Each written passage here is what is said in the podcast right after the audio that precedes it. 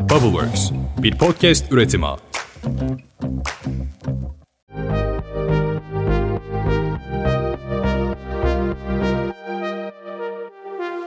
Teknoloji Masası'nın yeni bir bölümünden daha herkese merhabalar. Sizlerle beraber yeni bölümlere doğru giderken teknoloji tüm hızını koruyor ve yeni ürünler karşımıza çıkarken telefonlarımız güncelleniyor. Aynı zamanda da yeni ürünlerin tanıtımı yapılıyor ve şunu da söyleyeyim, büyük isimler de bir araya geliyor.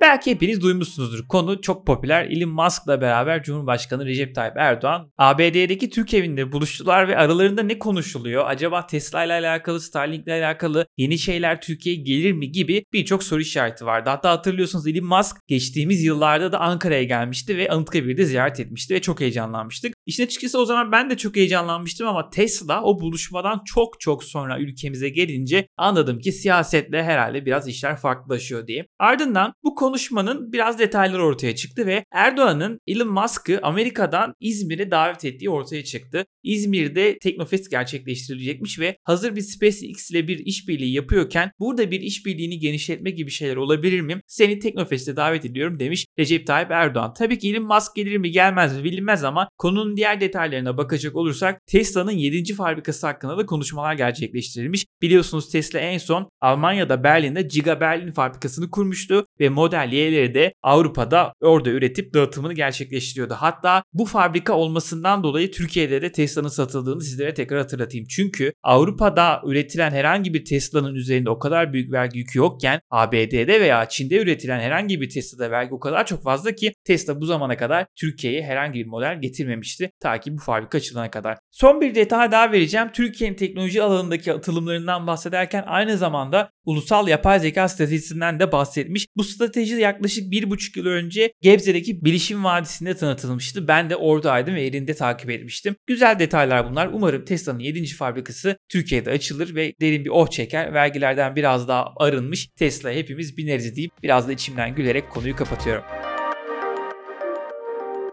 WhatsApp'a kanal özelliği geliyor. Bu ne demek? Aslında Telegram'da biliyorsunuz uzun zamandır vardı. Kanal şu manaya geliyor. Sizler herhangi bir WhatsApp'taki kanala gireceksiniz ve sadece bir kişi ya da belirli kişiler oraya mesaj atabilecek. Örnek vermek gerekirse Galatasaray'ın kanalına girdiniz. İşte yeni transferler, atılan goller gibi ya da bir haber sitesinin kanalına girdiniz. Direkt olarak oradan güncellemeleri görebileceksiniz. Kanal özelliği şu anda yavaş yavaş herkese açılıyor ve ben bunu gerçekten destekliyorum. Çünkü sevdiğim kişilerin veya kurumların kanalına girip anlık olarak WhatsApp'tan da takip edebilmek güzel. Bu benim hoşuma gidecektir diye düşünüyorum.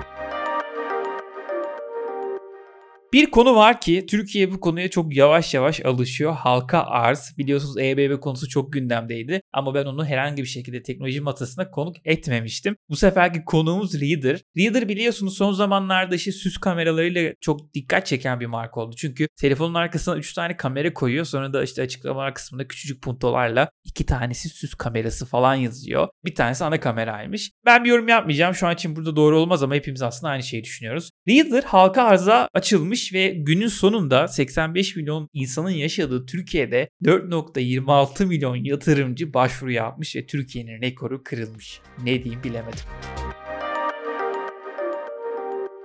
Yeni iPhone'lar tanıtıldı. iPhone 15 Pro ve Pro Max Titanium'la geldi. Type-C ile beraber geldi ve 5x kamera gibi özelliklere sahipler. Çok üst düzey kamera özellikleri bulunuyor. A17 Pro gibi üst düzey işlemcilerle beraber geliyor ve buradaki iPhone 15 Pro Max 77.000 TL'den başlıyor. Eğer bunlar yüksek rakamlar derseniz sizi biraz daha aşağı çekebilirim. iPhone 15 serisi bence çok güzel bir telefon olmuş. iPhone 15'i almak istediğiniz diyelim 50.000 TL ödüyorsunuz. Hayır 50.000 TL küçümsediğimden değil ama sonuçta 65.000-70.000 liralara kadar da ben fiyatın çıkmasını bekliyordum ki Apple biraz da indirim yaptı Türkiye'de. iPhone 15 güncel tasarıma sahip. Ön tarafta dinamik adası var. iPhone 14 Pro Max'in işlemcisini kullanıyor. Çok güçlü bir işlemci. 48 megapiksellik bir kamerası var ki o da harika. Aynı zamanda bataryası da çok agresif kullanmadığınızda tüm gün yetiyor. iOS 17 ile beraber de harika bir telefon. Fiyatı soracak olursanız zaten söyledim 50.000 TL. Ben olsam veririm. 50.000 TL'yi zorlarım ve veririm. Neden böyle bir şey söylüyorum? Bunu çoğu markanın çoğu telefonuna söyleyebilirim. Konu Apple olduğu için iPhone 15'i örnek gösterdim. Telefon değer kaybetmiyor. Çünkü Apple zam oldu mu Türkiye'ye acımıyor. Mesela işte farklı markalar, şimdi isim zikretmeyeyim. Diyor ki Türkiye'de biraz daha fiyatı düşük tutabiliriz falan. Türkiye'yi özel fiyatlandırma ama Apple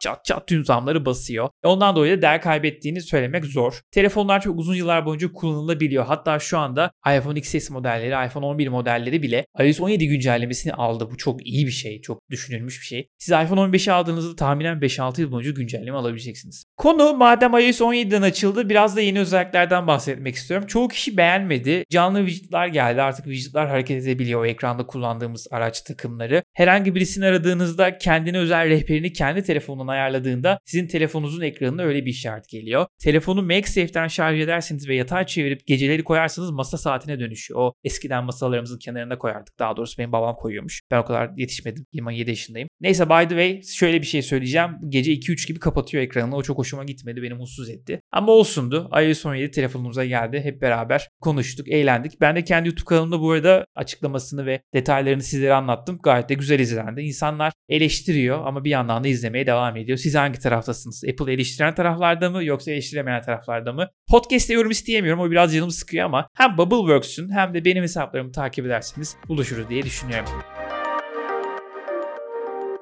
Son bir detay daha vereyim sizlere. Nvidia RTX 5090 teknik özellikleri sızdırıldı. Arkadaşlar şöyle bir durum var. Nvidia borsa tarafında çok kuvvetli gidiyor. Çünkü yapay zekayı en başından beri kullanan firmalardan bir tanesiydi. Ekran kartları çok kuvvetli. En son 4000 serisini görmüştük ve artık 5000 serisi de yavaş yavaş karşımıza çıkacak. 5000 serisiyle beraber şirket gücünü toplamda %70'e kadar arttırıyormuş. Yani şöyle düşünün, seneye bir ürün tanıtıyorsunuz ve seneye tanıttığınız ürün %70 daha güçlü oluyor. Nvidia ekran kartları konusunda sadece oyun mu oynayacağız gibi şeyler düşünmeyin. Eğer yakın zamanda yapay zeka ilgi duyuyorsanız herhangi bir Nvidia ekran kartınız varsa arkadaki sesi yok etme, arkadaki görüntüyü değiştirme, Nvidia'nın ekran kartlarını kullanarak yapay zekanın da faydaları gibi birçok detaya hakim olabiliyorsunuz arkadaşlar. Nvidia bence daha çok su götürür hem borsa tarafında hem de teknolojik olarak. Borsayı takip edenleriniz var mı bilmiyorum ama bir göz atın. Özellikle de şunu söyleyeyim, Nvidia'nın CEO'su galiba hisseleri satmaya çalışmış. 100 milyon dolara yakında hisse satmış. Ben bunu duydum. Kesin bir haber değil. Araştırmak lazım. Eğer borsada bir payınız varsa da bunu da benden duymuş olun. Teknoloji Masası'nın bu bölümünde de benle beraber olduğunuz için çok teşekkür ederim. Bubbleworks ile beraber yeni bölümlere her hafta devam edecek. Hatta yakın zamanda çok özel de konuklarımız olacak. Benden şimdilik bu kadar. Bir başka podcast'te görüşmek üzere. Hoşçakalın.